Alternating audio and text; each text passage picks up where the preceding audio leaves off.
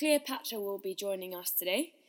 Uh, not the 69 BC biggest legend ever, uh, part of the Ptolemy dynasty, and in fact the only one to have learnt the Egyptian language.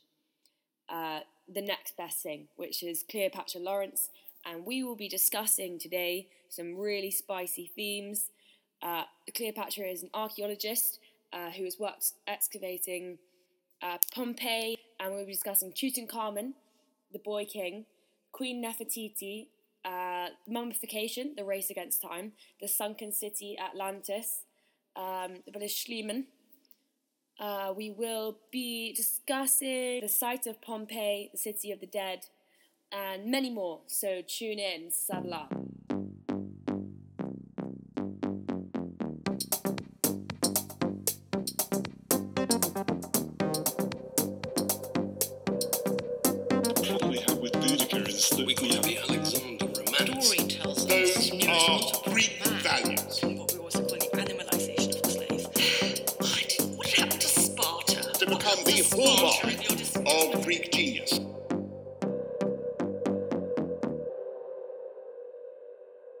Instagram is Cleopatra Digs It, and I would seriously recommend following that page because it's the serious highlight of my day a lot of the time when I get updates and just some really exciting excavations um, spread out in a really clear and fascinating way. yeah. Thank you for having me. Oh, you're oh, you're so so welcome. Thanks for coming on. Very excited. So, um, so Cleo has been on the site excavating the ruins of Pompeii and now works for National Geographic documentaries.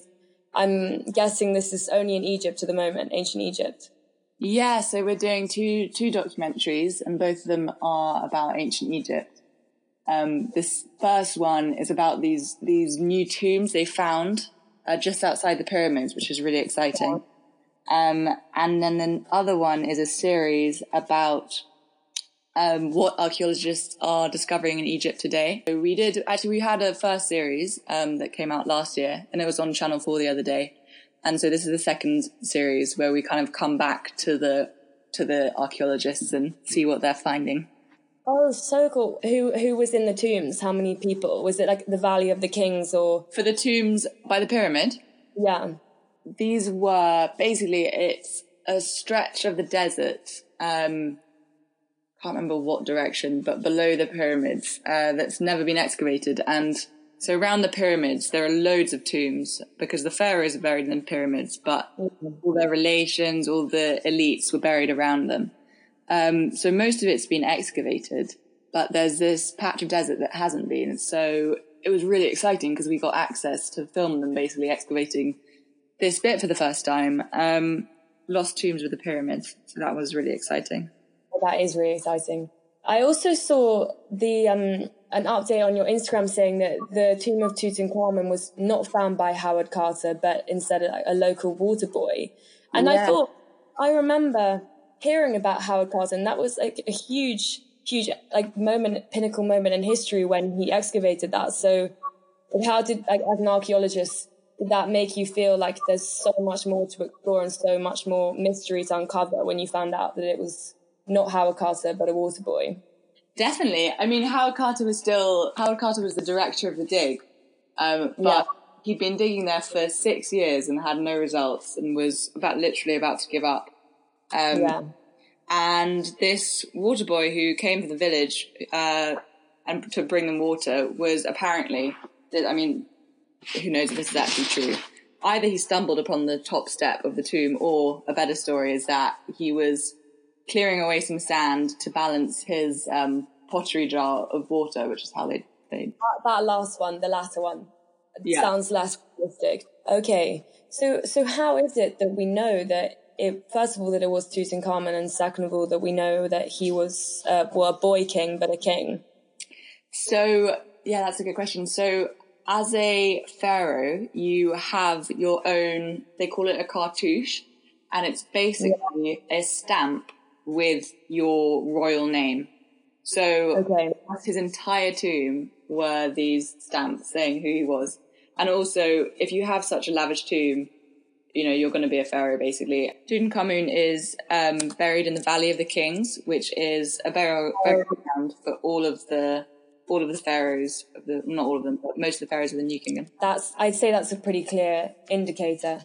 So it's sort of like the mummification is is done in a more elaborate way, which reflects how like, much of an influence they were on ancient Egypt, kind of thing. Yeah, uh, you've got it's it's more that you've you've got these these pharaohs. I mean, they're buried with countless golden treasures, and Yeah. Tutankhamun. And food. They didn't they bury them with food as well, Yeah, yeah, so that they a happy afterlife. yeah, exactly. That's that's the most exciting find. Is that yeah, you're right. So they're buried with food that they can then eat in the afterlife. And actually, in one of the digs that we were filming, the best moment, I got a WhatsApp from the director who was there, and the best moment was that they uncovered um, like a three thousand year old loaf of bread that hadn't been seen. that had just no. yeah, that's been mummified in that's- the sand. Well, not mummified, but had been preserved in the in the sand. That is seriously nuts. Yeah, oh, that's piece of bread. I mean, think of the countless things we haven't excavated, countless things we haven't found, but no, a bread. It stays. I know it's incredible. Well, thank God for that. Thank God for that. okay, anyway, anyway, huge tangent.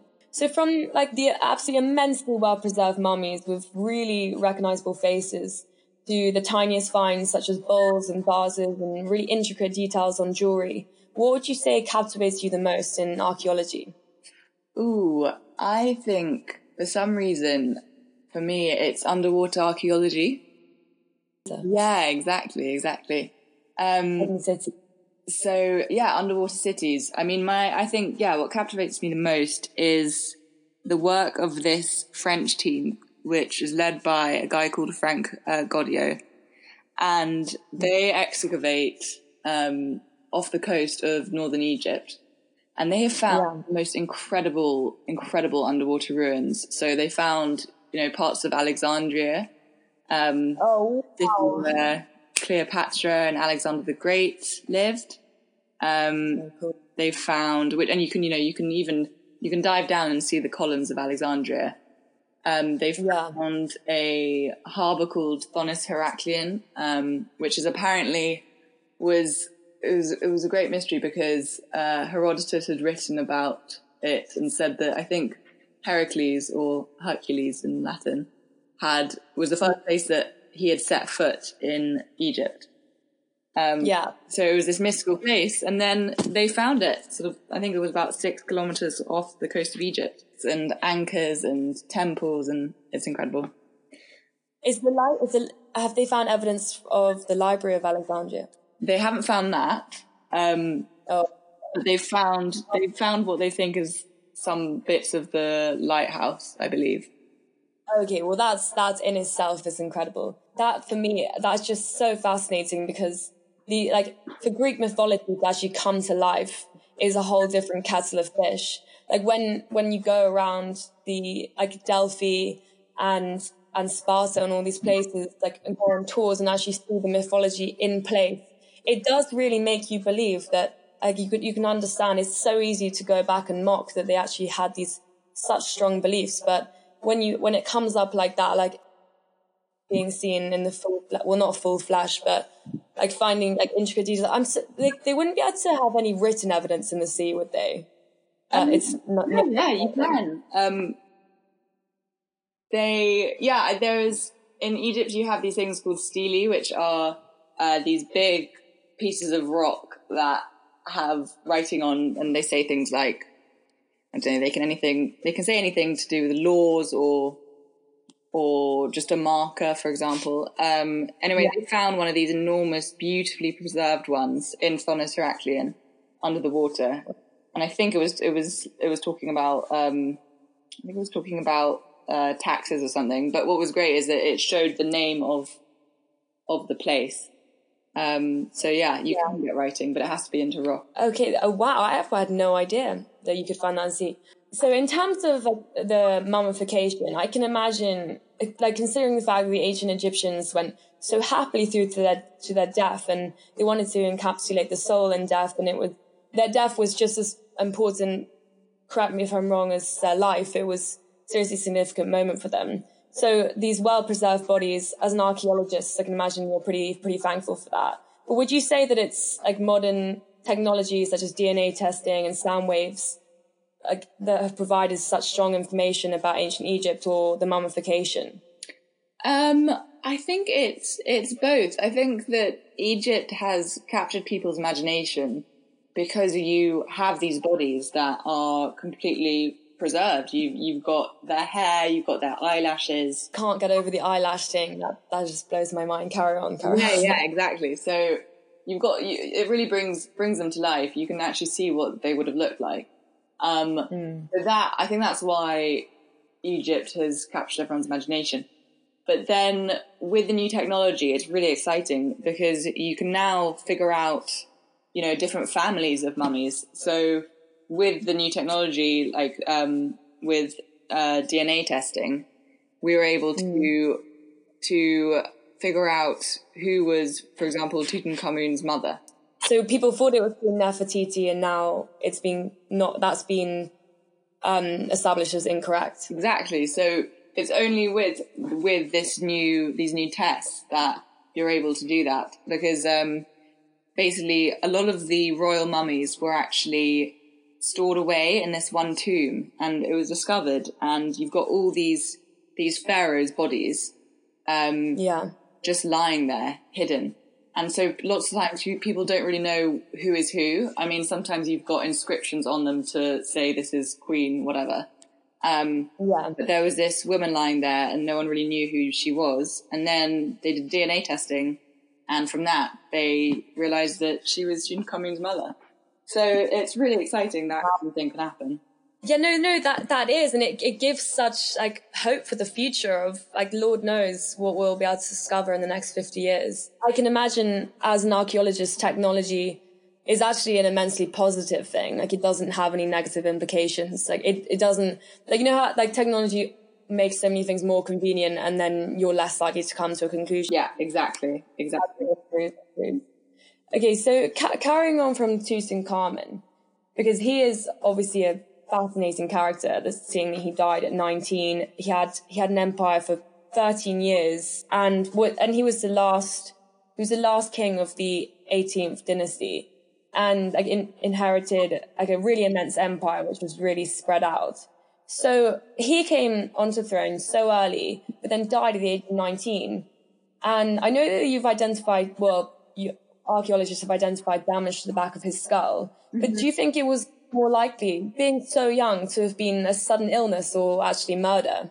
Yeah, so there's there's lots of interesting things about his mummy. So yeah, you've got this hole in the back of his skull, uh, which some people thought might have been murder, like a blow to his head. Yeah. They found malaria parasites in his, so in his mummified remains. Yeah, in 2010.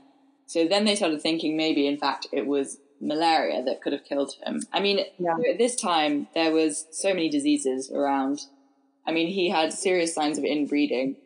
Um, they were all married to their sisters, and It doesn't help that they were all the pharaohs were married to their siblings. yeah, exactly. exactly.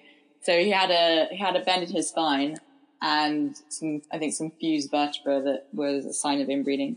Um, Yeah. He had a club foot, didn't Yeah, he? he had a club foot exactly. Um, and then he's also got this fracture on his on his knee. Um, Yeah. And there were theories that maybe he had. There was a documentary that questioned whether he had a chariot crash, and that was how he maybe broke his leg and got an infection. Um, Yeah, truth is, no one really knows how he died. What makes it more of a mystery. Yeah, it's more a mystery, but I don't think I can safely say that the blow to the back of his head, I don't think is true. It's more like done when he was being mummified, because obviously, you know, you have to take the organs out when you mum- mummify them, um, and acc- accidents can happen as well when you embalm a body. Yeah, of course, because they are sort of remo- they remove the internal organs and everything. So I'm, I wouldn't be surprised if there was a blow to the back of the head if they removed the brain as well. Yeah, often sometimes you remove it through the nose, um, but yeah, exa- exactly. You know, you never really know. Yeah, no, no, that's That's fair. Another huge mystery in ancient Egyptian archaeology is obviously the pyramids of Giza, which which presents astounding human ambition. I mean, it's it's whenever I start people start talking about the pyramids of Giza, I really can't get my head around it because the specifics are so incredible. Mm-hmm. Like each perfectly sculpted, it sits right next to its neighbor, and like, how long does it take to complete? Like two decades, Yeah. and the precision, precision, like each of the side the same length. So what what I'd like to know is what what evidence do we have confirming that this was actually a human achievement? I'd say we, we we do know it was a human achievement, although some people like to say that it was I don't know alien something. you know, you've got you aside from the pyramids, you've actually got a whole village next to it where the pyramid builders were were living and were buried.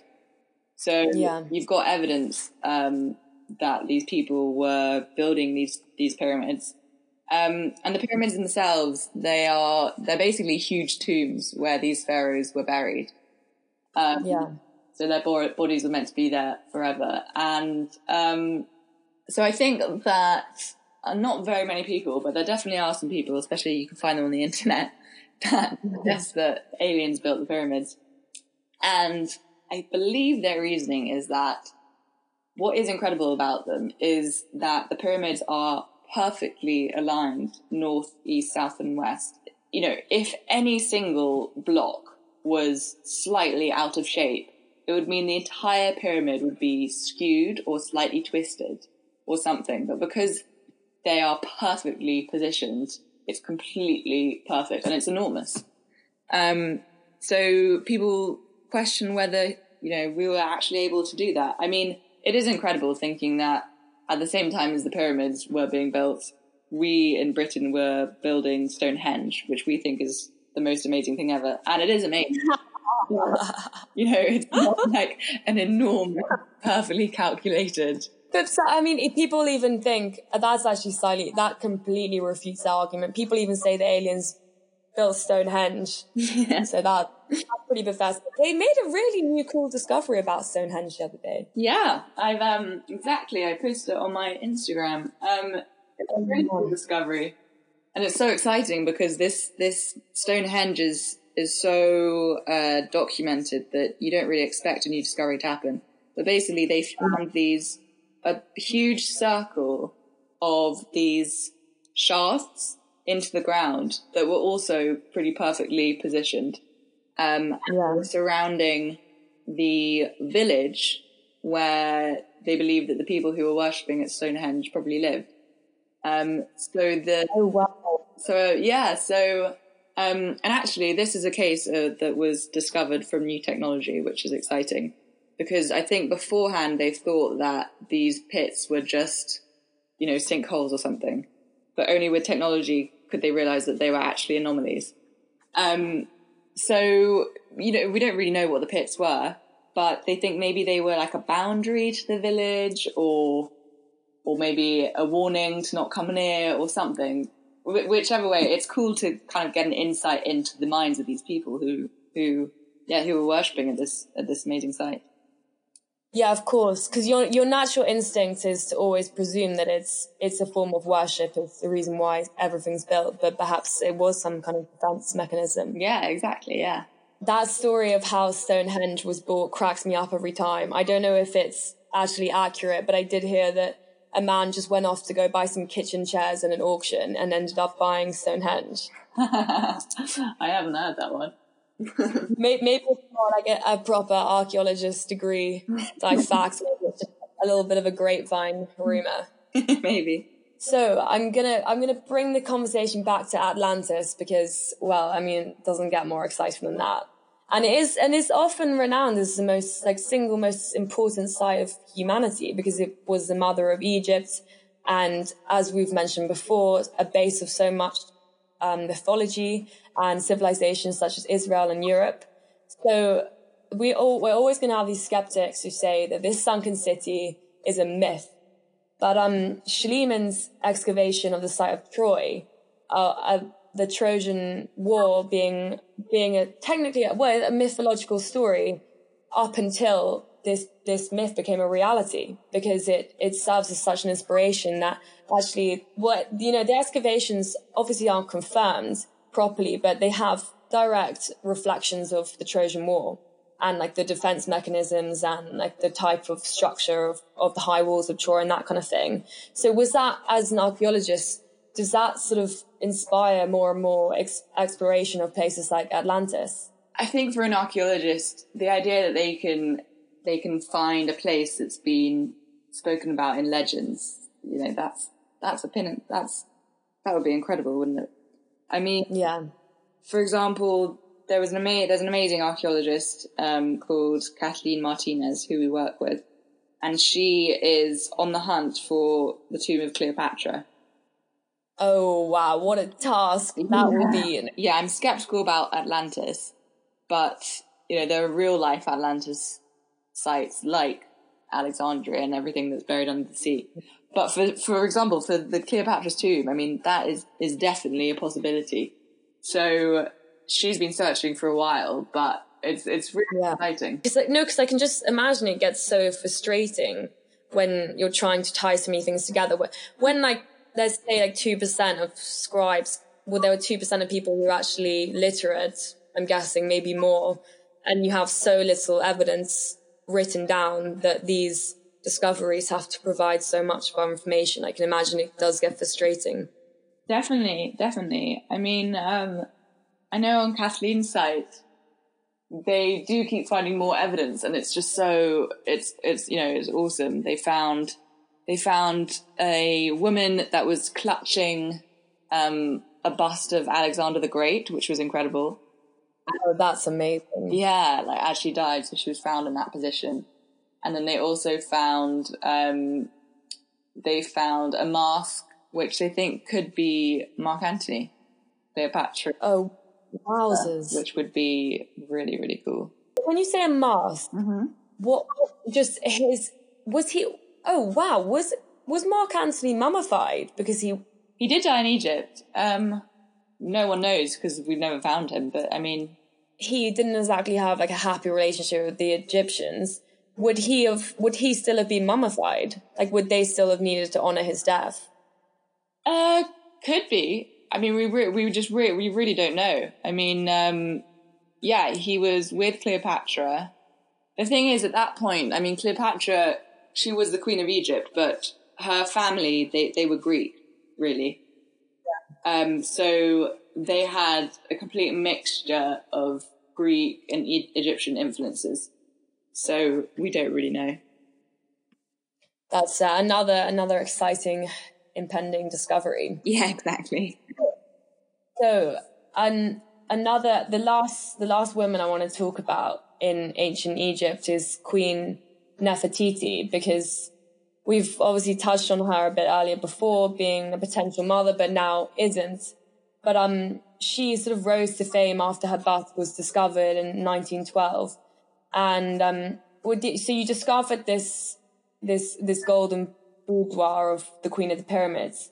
And just a huge thing that sprang out to me was that her, like her curve, she's been depicted in art from since this moment with like an ideal of beauty and how she would want to be viewed. But do you think because the Egyptians did everything so symmetrical that she didn't actually have such a carved nose and her eyebrows weren't like on fleek? And just in general, as sorry, I'm probably rambling, but just a huge question of this is that are these accurate portrayals or would artists scrub away imperfections to make her look perhaps like not so mortal? Ooh, good question. Um, Thanks. I think that there's actually quite a lot of drawings of her, of reliefs of her. So we we actually sort of do know what she looks like, um, and it's pretty accurate. I think she was she was pretty beautiful. I mean, her name Nefertiti means, I believe, the beautiful woman has come. So Does it? yeah, so I wouldn't be surprised if she really was that beautiful. I mean, she's, oh, I just think she's so stunning. That's uh, I have that with Cleopatra. Really? Well, not not you, maybe you, but the, the old the old Cleopatra. She's supposed to be quite ugly, supposedly. Well, no, I that's the thing. I would massively disagree with that because I think that the Romans wanted to illustrate her as being a, a sexual item and someone that Caesar and Mark Antony were sort of using like to satisfy their needs. Yeah. Uh, she, I don't think she was necessarily a sex symbol. I well, I think she was incredibly powerful and beautiful rather than just sort of like the Romans painting her out like that. Yeah. Yeah. No, I agree with that. I agree with that definitely. We love, we love Cleo. We love Cleo.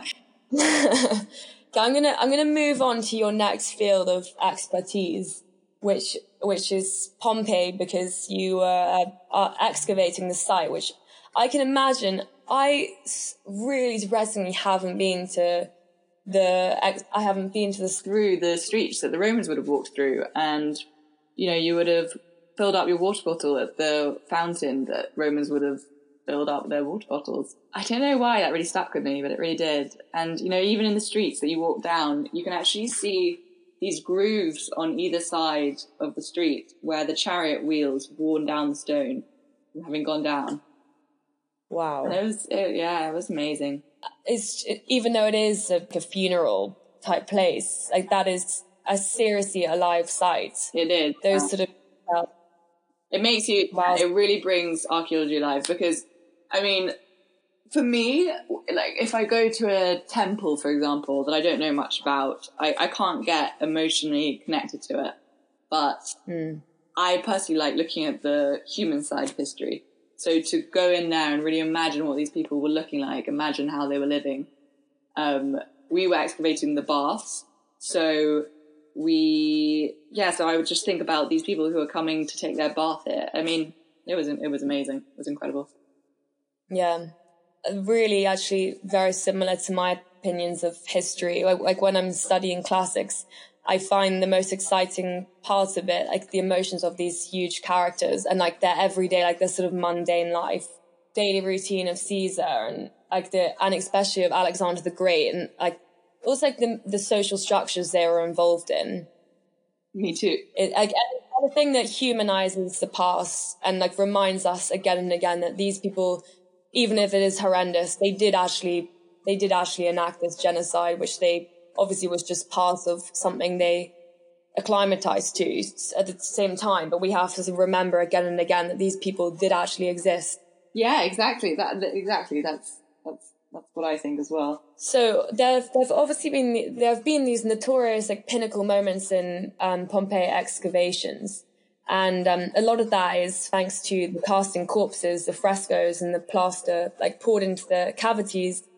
And um, what was it like to see them? Is it is it like is it like a harrowing experience? Is it really sad, or is it something that's more like involved in in digging up the past rather than actually getting emotional about it, or perhaps a combination? It's really, it's really sad. I think there's the famous one is of the dog, where you can literally see the dog sort of ro- like writhing in pain. Um, yeah, they've got them all on show in in an exhibition inside the the site, and it's it's really heartbreaking to see them all because literally they're captured as they've died in whatever uh, captured as their skin has you know their flesh is burnt basically burnt them to death. Yeah.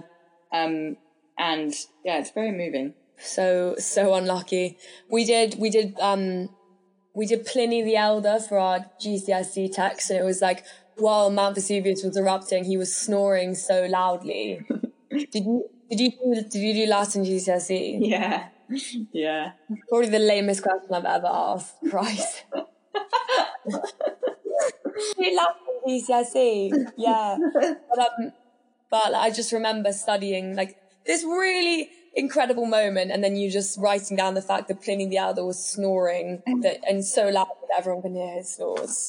yeah. Yeah, exactly. Um, well, that that is the end of my interview. It's been so it's been an absolute delight. Thank you so much for coming on. Thank you. Thank you for having me. It's really fun. Remember to follow Cleopatra Digs It on Instagram. Just some promo. It is genuinely really exciting stuff. Yeah, I love I love doing it. It's really fun updating, finding out all the archaeology that's happening today, all the mysteries in ancient Egypt. Love it. And I think everyone else would, to be honest. Or or you need to take a long hard look in the mirror.